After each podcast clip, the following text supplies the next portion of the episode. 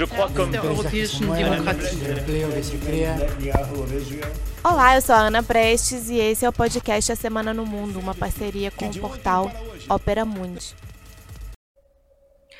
No episódio de hoje você vai ouvir sobre o caso Assange, o aniversário de um ano do assassinato do general iraniano Soleimani, as mudanças econômicas em Cuba, a posse da nova Assembleia Nacional na Venezuela, a entrevista do ministro de Relações Exteriores da China e o turbulento processo de transição presidencial e invasão do Capitólio nos Estados Unidos. Esse é o nosso primeiro episódio do podcast A Semana no Mundo de 2021. Vou tentar aqui trazer hoje os principais acontecimentos desses primeiros dias, dessa primeira semana para valer de 2021. É, lógico que todos devem ter observado que o foco total foi nos Estados Unidos e ainda está sendo nos Estados Unidos nesse momento de transição presidencial bastante conturbada.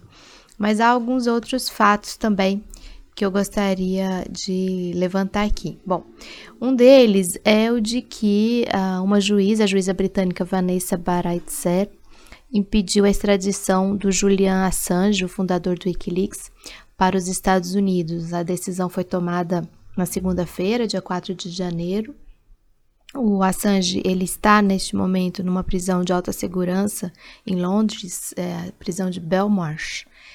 E ele esteve por muito tempo né, refugiado na embaixada do Equador, na, na, ali também no Reino Unido e até ser preso em 2019. E os Estados Unidos têm tentado essa extradição. É, ele, a previsão de que ele possa pegar até 175 anos de prisão lá nos Estados Unidos por ter divulgado há cerca de 10 anos atrás, entre 2006 e 2010, mais de 700 mil documentos sobre atividades militares, diplomáticas dos Estados Unidos, especialmente no Iraque e no Afeganistão. No último período está muito forte a pressão popular, existe uma série de abaixo-assinados, protestos constantes, eh, também dos familiares, dos médicos uh, do Assange, no sentido de que sua vida seja preservada. Eh, há sinais de que eh, está muito deteriorada a condição, a qualidade de vida dele, e isso a própria juíza reconhece no, na negação da extradição. Agora, passados alguns dias, ela também negou um pedido da defesa do Assange de que ele aguardasse o seu julgamento, todo esse processo é, terminar em prisão domiciliar. A, a juíza não permitiu que ele fosse para uma prisão uh, domiciliar. E é importante ressaltar que a decisão da juíza de não extradição não foi é, no sentido de dar uma vitória a, ao processo, de que é, no sentido de valorizar a liberdade de imprensa ou uh, de que ele não teria cometido crimes. Foi antes pela, uh, pela questão uh, que a juíza alegou de que condição, as condições penitenciárias, carcerárias nos Estados Unidos são desumanas, ele poderia morrer eh, se fosse extraditado para os Estados Unidos, ou haveria risco de vida. Mas eh, segue o, o processo, a justiça norte-americana segue tentando, por todas as formas, enquadrar o Assange o que acaba sendo um julgamento muito marcante nesse período eh, da nossa história, nesse período do, do, da, da, da, sociedade e, e de todo o planeta, porque tem a ver com a liberdade ou não de imprensa, de ativismo digital, de comunicação e de revelação aí dos grandes segredos do Estado e nesse caso do Estado norte-americano. Outro fato também do comecinho do ano foi a passagem de um ano do assassinato do general iraniano Qassem Soleimani em solo iraquiano, lá em Bagdá, no aeroporto de Bagdá, por drones dos Estados Unidos. Ele foi assassinado. E esse, nesse passado esse um ano, o Iraque continua sendo palco de ataques dos Estados Unidos ao Irã. E ao próprio Irã, obviamente, e há ali um, um, todo um movimento de bastante instabilidade e levantamento contra os estadunidenses, os militares dos Estados Unidos ainda presentes na região. E junto com Soleimani morreu também uma liderança pró-iraniana do Iraque, é, o Abu Mahdi Mohandes, e isso tudo levantou é, todo um tensionamento ao longo desse ano, esse ano de 2020, não fosse a pandemia do novo coronavírus, talvez tivesse sido ainda um, um palco ainda mais quente de tensão. E agora, na passagem do, do ano, eh, no, no, último domingo, dia 3, foi realizada uma marcha enorme com milhares de pessoas no Iraque, no trajeto que vai uh, do aeroporto, uh, que vai do centro da capital de Bagdá até o aeroporto de Bagdá. E eh, no centro da cidade também houve uma série de, de manifestações, um, um dos pedidos dos manifestantes mais constante é de que o governo iraquiano pressione os Estados Unidos para a total retirada dos militares do país. O chanceler iraniano o Javad Zarif também eh, se pronunciou na sua conta do Twitter no sábado, no dia 2 e também nos dias que seguiram, e uh, afirmou que à medida que a, a região eh, celebra essa a vida eh, do Soleimani, né, e, e chora pela, pela sua morte, nesse primeiro aniversário, vai ficando a lembrança de que o único beneficiário do seu assassinato, segundo o chanceler, foi o Daesh, ou ISIS, ou Estado Islâmico, como é conhecido o grupo terrorista, que, segundo os iranianos, é alimentado pelos Estados Unidos, pelos próprios Estados Unidos, e que aumentou a atividade na região desde então. Então, essa data marca um, uma constante que tem sido no último período, que é o tensionamento entre os Estados Unidos e o Irã, e essa é uma das grandes perguntas, um dos grandes questionamentos que se fazem agora no começo do governo Biden. Qual será a postura do novo governo dos Estados Unidos perante o Irã. Há toda também uma expectativa se os Estados Unidos vão voltar para o acordo nuclear de 2015 ou não. A pressão de Israel e dos países árabes que não querem o fortalecimento do Irã, obviamente, para que o Biden não, não faça com que os Estados Unidos volte para o acordo. Então, esse é um dos temas de maior interesse para nós que acompanhamos as relações internacionais sobre como o governo Biden vai se relacionar com o Irã agora a partir do dia 20 de janeiro, depois que ele tomar posse. Outro fato sempre marcante no começo do ano, mais especificamente no dia 1 de janeiro, é o aniversário da Revolução Cubana, que esse ano completou 62 anos.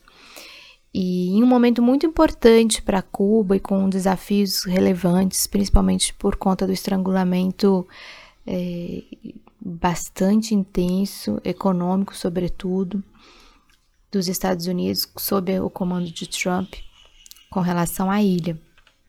Já no comecinho do ano, o presidente Dias-Canel anunciou a realização de uma Caravana da Liberdade, uma reedição daquela caravana de 1959, que foi de Santiago de Cuba até Havana, na época pelos integrantes do Exército Rebelde, para anunciar a todo o país a vitória sobre é, o então presidente Fulgêncio Batista. Isso se dá no meio de um processo de reformas estruturais e econômicas de grande magnitude na ilha. Depois dos anos 90, é a primeira vez que é, são mexidos em é, fundamentos econômicos importantes. É óbvio que a questão da unificação monetária sobressaiu, muita gente deve ter sabido dessas notícias, mas é muito mais do que uma unificação monetária. É, tem toda uma ação com relação ao controle é, do câmbio e o real valor da moeda cubana. Teve aumento de salários também, é, teve uma série de, de medidas. Essa questão da, da moeda, muita gente, inclusive, pergunta e perguntou no último período em Cuba desde os anos 90, que foi conhecido como a, o período especial, principalmente após a, o fim da União Soviética e de, de um apoio substancial que a União Soviética dava para Cuba, naquela época é, foi criada uma moeda, é, uma moeda conversível, porque é, acho que todo mundo sabe que com o embargo econômico dos Estados Unidos a Cuba, você não pode transacionar nada em dólar com relação a Cuba. Então, foi criada na época uma moeda chamada Cook, que era pareado, um Cook, um dólar, e existia também na ilha o peso cubano, né? O peso cubano que para pagar salários, para cobrar os serviços básicos, por exemplo, é, conta de luz, né, conta de água.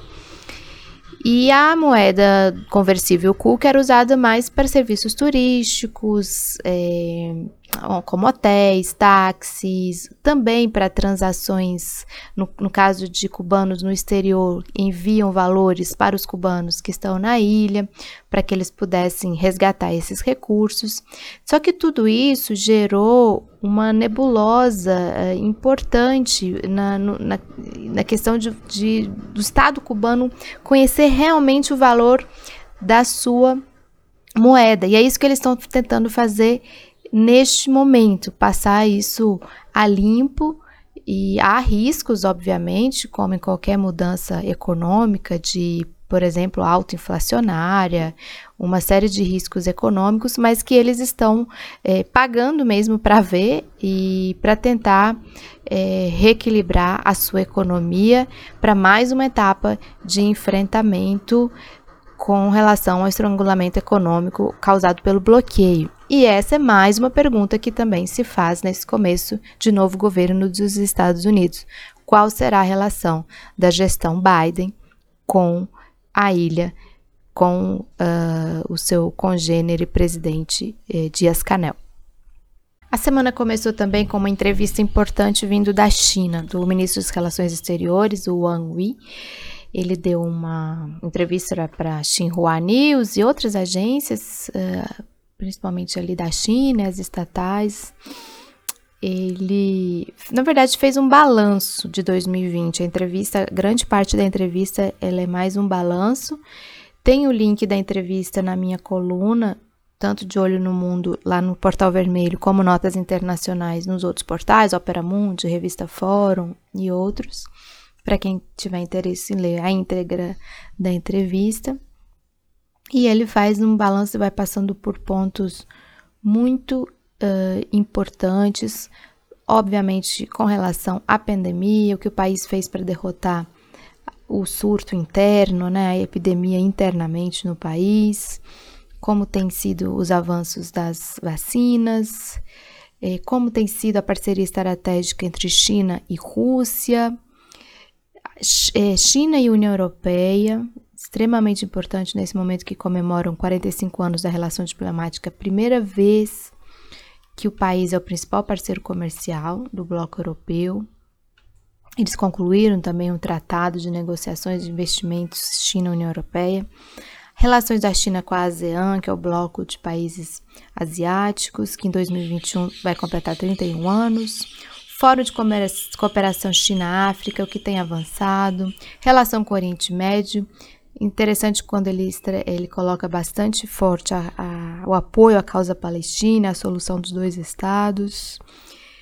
Os desafios do projeto de cooperação Iniciativa Cinturão eh, e Rota da Seda para 2021, centenário do Partido Comunista da China em 2021, desafios que ele fala de construção de um país socialista moderno.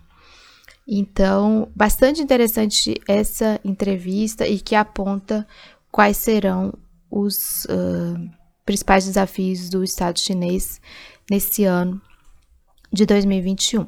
Venezuela tomou posse a nova composição da Assembleia Nacional. No último dia 5 de janeiro, eh, os parlamentares eleitos no dia 6 de dezembro de 2020 tomaram posse é, houve atos, assim, alguns atos simbólicos, como o retorno dos quadros uh, de Chaves e Bolívar para dentro do edifício da Assembleia, que tinham sido retirados pela, pelos anteriores dirigentes da mesa da, da Assembleia Nacional.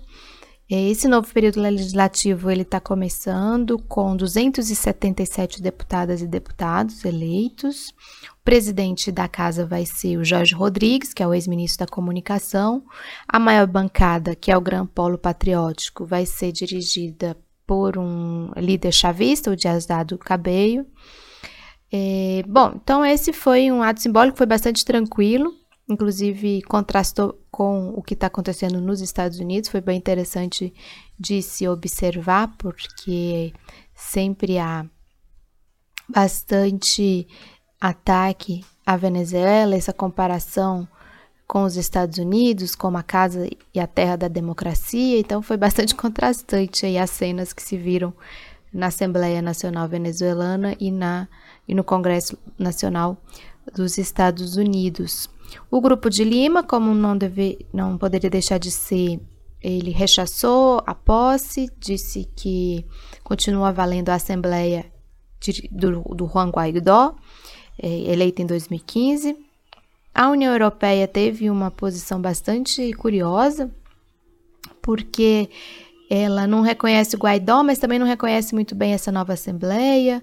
O chefe da política exterior da, da União Europeia, o Joseph Borrell, disse que lamenta profundamente que tenha surgido uma nova Assembleia a partir de eleições não democráticas e que a União Europeia vai continuar dialogando com todos os atores políticos da sociedade civil da Venezuela que se esforçam para restabelecer a democracia na Venezuela, em particular Guaidó e outros. E aí eles falam da Assembleia Nacional cessante, eleitos em 2015. Então eles reconhecem, mas não reconhecem. Ficaram assim numa situação bastante complicada ali é, o bloco europeu com relação à Venezuela. Então, a observar é, como, como já está uma marca aqui desse meu episódio desse da semana no mundo de hoje, mais uma pergunta que fica no ar: qual será a relação do novo da nova gestão presidencial dos Estados Unidos sob Biden com relação à Venezuela? Bom, agora vamos chegar nos Estados Unidos. Vou dividir em duas partes meu comentário, uma é, prévio do que aconteceu previamente ao ataque é, ao Capitólio e o dia do ataque ao Capitólio em si, que foi um dia que inclusive aconteceram outras coisas também bastante é, importantes. A semana começou com o, estouro de um áudio que foi publicado pelo Washington Post no final de semana passado, de uma conversa entre Trump e o secretário de Estado da Geórgia, Brad Raffensperger. E essa gravação foi consentida pelo secretário, então foi, foi aí divulgado um telefonema em que o presidente eles conversam por cerca de uma hora e o presidente Trump faz pressão para reverter a derrota no estado. Ele pede uma recontagem dos votos. E no áudio está bastante claro quando Trump fala: Eu só quero encontrar 11.780 votos. E ele faz, Trump faz uma série de especulações, fala que as máquinas de contagem dos votos foram adulteradas. E ao perceber que o seu interlocutor, né, o secretário lá da Geórgia, não eh, concordava, com ele, Trump vai ficando mais incisivo, aparentemente mais irritado, e fala que estão ocorrendo e ocorreram crimes eleitorais, e fala: você não pode deixar isso acontecer, e o secretário responde que, ah, presidente, nós acreditamos nos números, que os números estão corretos e fica bastante constrangedor, portanto, essa conversa, para não dizer criminosa, na tentativa de Trump de adulterar os resultados eleitorais aprovados ali na Geórgia pela, pela Assembleia dos Parlamentares, ali, Assembleia Legislativa da Geórgia, que é quem aprova a contagem dos votos. Enquanto isso, na mesma Geórgia, estavam ocorrendo eleições muito importantes que se tratava assim do segundo turno das duas vagas ao Senado, que não foi é, definido na eleição que culminou em 3 de novembro, e com uma disputa bastante acirrada entre os democratas e os republicanos, e que por fim deu vitória nas duas vagas para os democratas, uma vitória muito significativa. Isso tem um peso político importante, porque isso, na prática, dá a maioria do Senado para os democratas, porque o Senado vai ficar 50-50 cadeiras, 50 para os republicanos, 50 para os democratas, com o voto de Minerva da presidente do Senado, que será Kamala Harris, depois que ela for empossada vice-presidente dos Estados Unidos. Há também uma força simbólica importante dessa vitória, porque é a primeira vez que um senador negro é eleito na Geórgia. Geórgia é um estado conhecido como um dos, um dos estados é, herdeiros é, né, de uma cultura escravocrata e racista muito importante. Também foi na Geórgia que surgiu o líder Martin Luther King é, Jr. e inclusive o, o, senador eleito é da mesma região, da mesma congregação religiosa, mesma igreja, ou seja, era, um, é, era assim, local em que é, o epicentro político dos Estados Unidos estava localizado nesse começo de semana, especialmente na terça-feira, dia 5, quando foi o último dia para as pessoas votarem nesses eh, senadores. E também, nesses mesmos dias, começavam os trabalhos do novo Congresso dos Estados Unidos. Na Câmara dos Representantes, a democrata Nancy Pelosi foi reeleita para presidir a casa por 216 votos a 208, ou seja, ela vai continuar como presidente da mesa diretora da Câmara dos Representantes, com a maioria, tem uma maioria democrata. Houve sim uma relutância, certa relutância com relação à sua eleição, mesmo dentro da, dos democratas, na ala mais à esquerda, mas ela acabou prevalecendo. Enquanto isso, o Senado ainda estava incerta qual seria sua composição, porque só lá para o meio da semana que se soube das, da vitória dos dois candidatos democratas uh, na Geórgia. Bom, é, então esse era um pouco o contexto antes do início da sessão do Congresso, das duas sessão conjunta, né, da Câmara de Representantes e, da, e do Senado, para fazer o que eles chamam de contagem final, definitiva, dos votos do colégio eleitoral para dar, para assim, aí sim declarar oficialmente quem foi o candidato vencedor da eleição eh, presidencial. Então, esse era um pouco o contexto. Enquanto isso, Trump e seus aliados estavam inflamando uh, os manifestantes. Vamos lembrar que lá desde dezembro, lá pelo dia 18, 19 de dezembro, Trump já estava convocando os seus apoiadores para virem para Washington para o dia, justamente o dia 6 de janeiro, que é o dia no calendário do, eleitoral dos Estados Unidos em que o Congresso precisa referendar eh, a eleição. Também nesses mesmos dias, saiu no Washington Post uma carta de 10, 10 ex-secretários da Defesa dos Estados Unidos, todos os ex-secretários de Defesa vivos, é, em que eles dizem que a eleição presidencial terminou, que não há nenhuma base para recontagem de votos ou qualquer tentativa de mudança do resultado eleitoral. Então, esse foi o caldo de tensão colocado uh, ali em Washington antes dele, desse, de, dessa panela supitar, né, esse caldo entornar no que foi aquela invasão por manifestantes da sede eh, das duas casas legislativas dos Estados Unidos. Então, a carta dos ex-secretários de defesa, o áudio do Trump pressionando para a recontagem dos votos, os manifestantes já se é, já presentes em Washington, inflados em discursos apaixonados, como o discurso do filho de Trump, o Trump Jr., ou discursos que tentavam dar alguma luz de possibilidade jurídica de reversão do quadro, como o do Rudy Giuliani, que fala, que é advogado de Trump, falando que não ia colocar sua carreira a prêmio, em risco, que ele tinha assim é, bastante fundamento na sua abordagem jurídica. Então, tudo isso aconteceu nos primeiros dias da primeira semana de eh, janeiro de 2021 nos Estados Unidos, em Washington.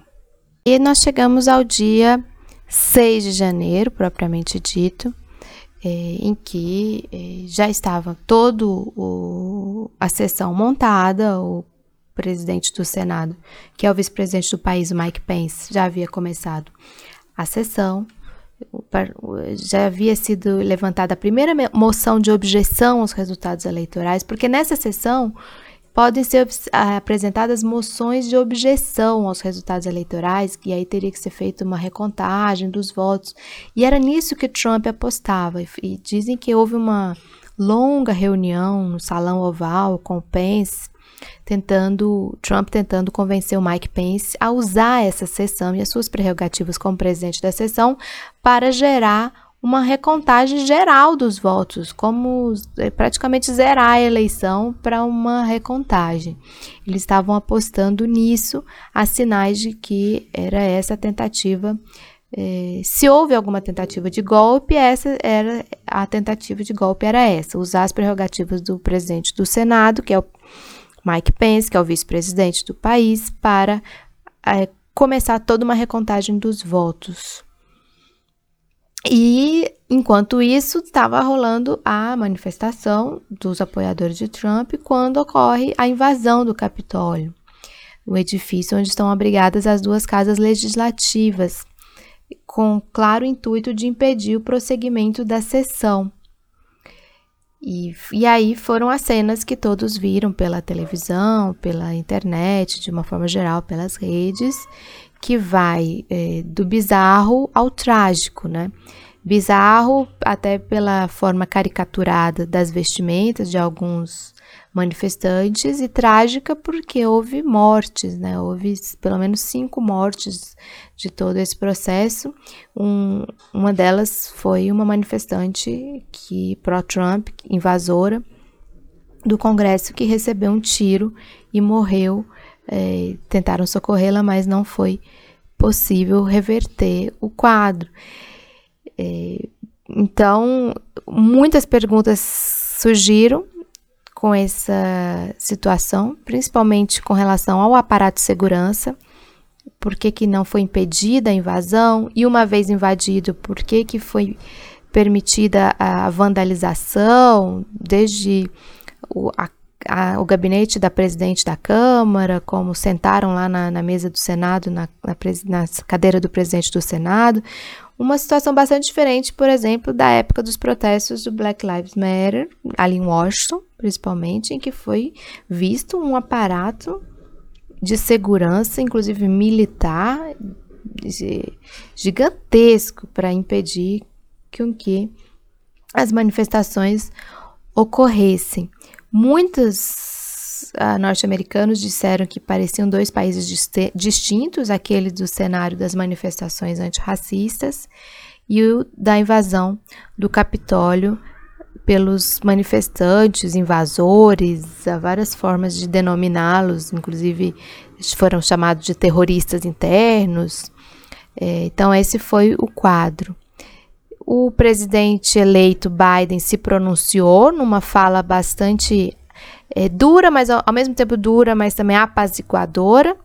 Tentou é, localizar esse protesto como algo bastante isolado dentro dos Estados Unidos, como não representativo do que são os Estados Unidos, tentando colocar um pouco de panos quentes aí também, porque obviamente esse episódio teve terá repercussão na imagem que os Estados Unidos têm, não só internamente para eles lá, mas perante todo o mundo.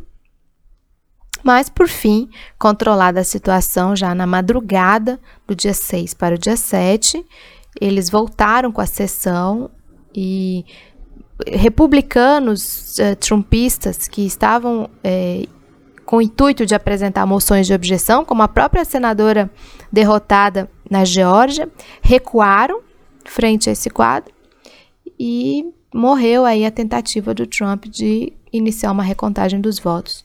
E o Mike Pence fez a declaração oficial de vitória do Biden por 306 votos a 232 no colégio eleitoral. Passados os incidentes, Trump foi às redes enquanto ainda podia, porque logo depois todas as redes cortaram suas contas, Facebook, Twitter, eh, e fez uma fala de, pela primeira vez, reconhecendo a vitória de Biden, que faria uma transição no próximo dia 20. Enquanto isso, muitos é, políticos, inclusive republicanos, empresários, mídia, começaram a especular sobre o possível uso da 25ª emenda constitucional para que Trump não permanecesse na presidência nos últimos dias, nesses últimos 12, 13 dias aí de, de presidência. Ocorre que essa emenda ela só pode ser usada quando o vice-presidente do país e a maioria do gabinete, ou seja, a maioria dos ministros, aponta que o presidente não tem condições de continuar exercendo seu cargo, então o vice-presidente assumiria interinamente, e isso ainda tem que ser aprovado com dois terços nas duas casas legislativas. Então, logo Mike Pence disse que não, não, não usaria esse dispositivo, e mesmo havendo falas bastante duras, houve muito pedido de renúncia, é, houve especulação de que Trump não estaria em condições adequadas de saúde mental para seguir na presidência até o dia 20 de janeiro. Todo um, um, um contexto de questionamento da capacidade e do risco de deixar Trump no poder até o dia 20 de janeiro. Nesse mesmo dia 6, de janeiro, os Estados Unidos chegaram à marca de 3.865 mortos por coronavírus em 24 horas, maior número de todo o mundo em toda a pandemia. Era já foi o quinto, foi assim, já são três semanas em que o, país bate 3.500 mortes. A situação preocupante, especialmente na Califórnia, em Los Angeles. É, bastante dramática. Nesse mesmo dia também, 6 de janeiro, no distrito de Kenosha, em Wisconsin, a justiça disse que o policial que disparou sete vezes pelas costas no Jacob Blake, ano passado, agosto, inclusive está nas minhas notas internacionais da época, então foi inocentado. Aquele policial, o Blake, foi baleado nas costas, na frente dos filhos, e ficou paraplégico depois disso. Isso foi uma ação policial por conta de. Eh, de, um, de um. Não está muito claro, mas parece que foi uma briga doméstica. Eh, a defesa de Blake fala que ele estava separando uma briga doméstica. A polícia chegou eh, de forma bastante agressiva, como se o Blake estivesse fugindo. Então, é, e aí atiraram nas, pelas costas, quase a queima-roupa, assim, pelas costas, é, quando ele estava tentando entrar no carro. Então, mostrando aí a verdadeira face dos Estados Unidos e do racismo permanente nas ações policiais. Essa é, esse é o cenário dos Estados Unidos nesse começo de 2021 e vamos observar como será essa próxima semana, essas próximas semanas prévias ao dia da posse do novo presidente e da nova presidente, qual será o comportamento de Trump e de todos os políticos, todo o contexto ali político dos Estados Unidos nesses próximos dias. Essas foram as notícias que escolhi para compartilhar hoje. Ao longo da semana, não deixem de ler a coluna Notas Internacionais por Ana Prestes no portal Opera Mundi, no portal da revista Fórum, no blog do Cafezinho, no i21 e também a coluna de Olho no Mundo, lá no portal Vermelho. Bom final de semana para todo mundo!